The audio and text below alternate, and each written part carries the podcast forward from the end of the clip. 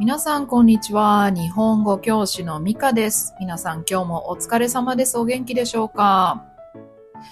私は今カラオケでこれを撮っています。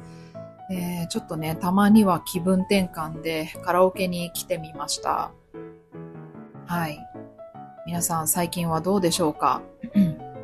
最近私は友達と恋バナをすることがありました。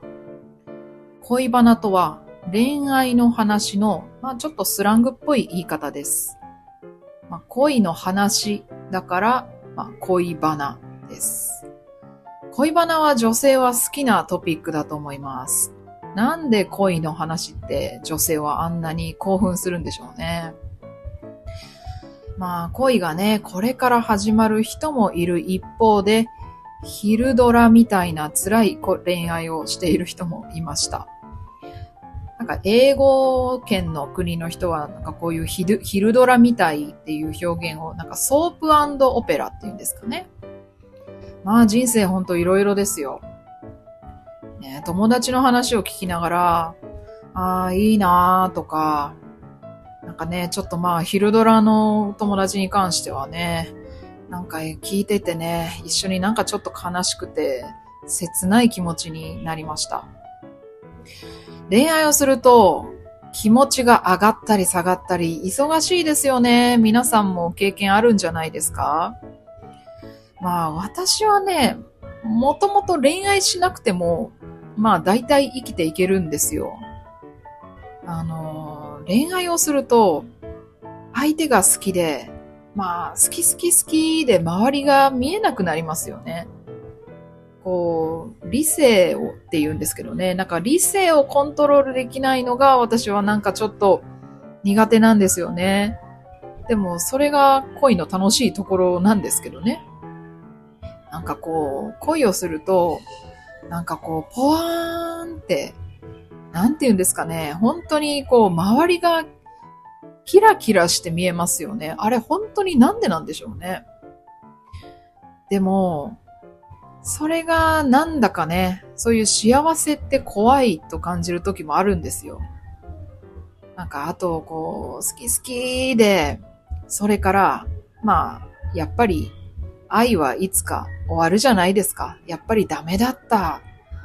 もう終わったとなった時が辛いじゃないですか。皆さんね、経験あると思いますけど。だからね、なんかね、その自分がコントロールできない感じがね、苦手なんですよ。これ聞いてる方思ったでしょうね。こいつモテないなって思ったでしょう。すいません。はい。モテませんわ。はい。で、この間ね、ちょっと生徒さんと、なんかタイプについてなんか話したんですよね。で、その生徒さんがね、聞いてきたんですけど、先生の好きなタイプはどんな人ですか？ね、ある生徒さんに聞かれました。で、その時はね、なんか、なんですかね、ちょっともう冗談っぽい感じでね、なんか答えたんですけど、自分でもね、私のタイプってどんな人かな、ちょっとよく考えてみました。ここで、話したいと思います。と、私のタイプとか、誰も興味がないと思うんですけど、分かってますよ。で、ただ、私がこういう人がいい、こういう人が嫌いだって話すとき、いい形容詞、な形容詞とか、いろいろ形容詞をたくさん使います。だから、皆さんが、もし将来ね、日本人と恋バナをした時の練習にしてほしいです。まずはね、こんな人がいいというのを話していきたいと思います。で、突然なんですけど、私は今38歳です。もうアラフォーです。だから、そんなに若くありません。ですから、正直ね、そんなに理想はありません。わがままは言いませんよ。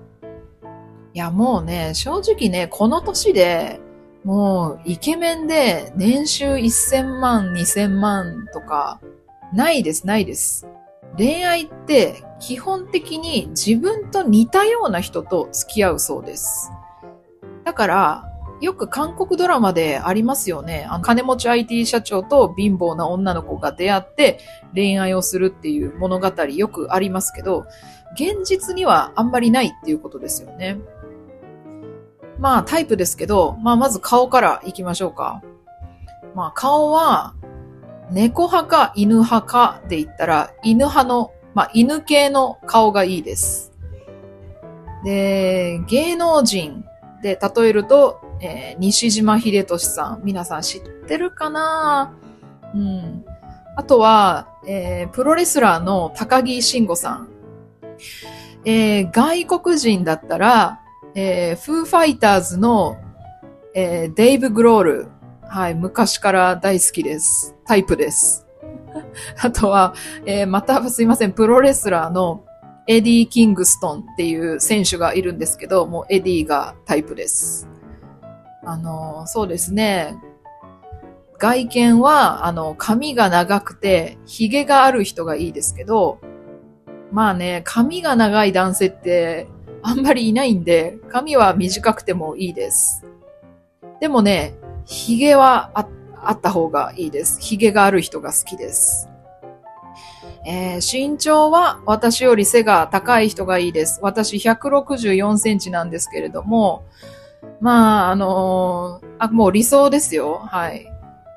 180センチくらいあれば嬉しいですが、うん、もう低くでもいいです。うん、もうわがまま言いません。はい。あとはね、もう基本的に心と体が健康なこと。それから、ちゃんと住所があって、保険証を持ってること。税金をちゃんと払ってること。それで、一緒にいて楽で、話し合いがちゃんとできる人。もう、本当に基本的にはこれだけです。あとはもう別に日本人じゃなくてもいいです。もうどこの国の人でも OK です。これ難しいですかね。あと、なんか学歴、なんかこういい学校出たとか、いい会社で働いているとかも私はどうでもいいです。なんかよくわかんないですけど UCLA 出ましたとか、まあそういうの一番おもんないです。それはもちろんね、お金持ちとかはいいと思いますけど、今はあんまり興味がなくなりましたね。それよりも、人生を一緒に助け合う仲間みたいなパートナーが欲しいんですよね。もうその人の中身、マインドが大事です。いやー、年を取ればね、本当にこの恋愛についての考え方は変わると思います。で、まあそれですけどね、私はもうシャイですし、言いたいことを言うのにね、英語も日本語も時間がかかります。で、知らない人と一緒にいると、もうとっても疲れます。ですから、まあ私が話しやすい人、一緒にいてリラックスできる人。で、また再び言いますけど、ちゃんと話し合いができる人がいいです。それができない、話し合いができない。なんか話そうって言っても、なんかこう嫌がる男の人はちょっと信用できませんね。あとは、一生懸命働いている人がいいです。ね、さっきも言いましたけど、別に社長とか金持ちじゃなくてもいいですから、真面目に働いている人。あとは、心が広い人がいいです。いろんなことを経験していて、心が広い人がいいです。あと、私がね、よくバカなことをするので、バカなことをしても怒らない人がいいです。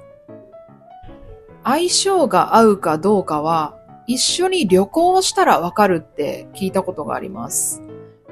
例えば、私が海外でパスポートをなくして、どうしようってパニックになってる時に、とか言われたら最悪ですよね。もう多分、もう、その人殴ってると思います。なんかこういう時に人間性が出ますよね。なんかパートナーのトラブルの時、助け合うことができるか、これは大事ですよ。反対に嫌いなタイプ、もう10分経ってますね。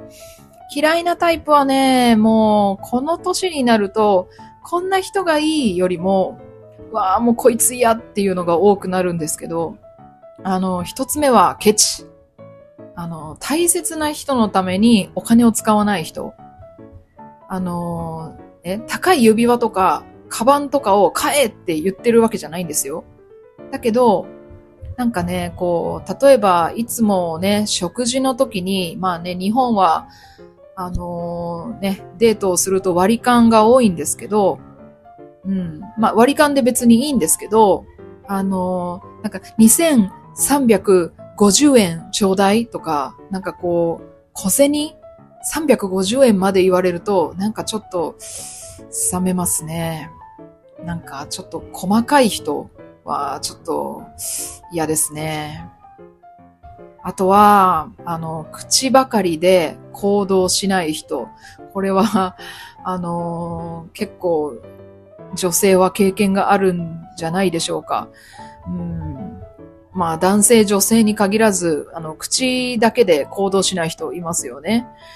まあ例えばね、なんかこう、恋人になってメッセージをしたらね、まあ、例えば、ね、愛してるよ、みたいなね、なんか、I miss you みたいなことを、メッセージでは言うんですけど、なんかこう、実際に会ったら、なんか全然違う、態度が全然違う人。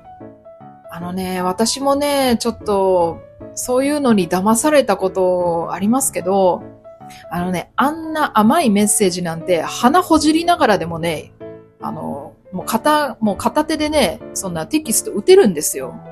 ね、だからね、私、あんまりテキストで盛り上がる人は、あんまり好きじゃないですね。あと、こう、彼女だけ、そのガールフレンドだけじゃなくって、大切な人のためにこう行動できない人、もう口だけの人は嫌いだなぁと思います。もう、あとはね、もう変態じゃなければ、もう大体 OK です。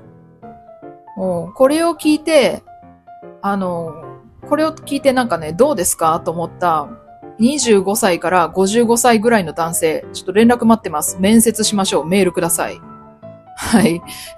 もうね、こんなババアのタイプとかどうでもいいと思いながら聞いてる人がほとんどだと思いますけど、どうでしたか？私の好きなタイプ、嫌いなタイプ、わかりましたか？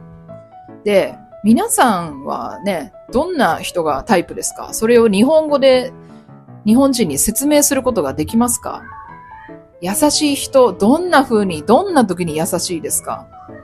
それ、説明できるようにしてくださいね。はい。では、今日はここで終わります。じゃあね、はい、お疲れ様でした。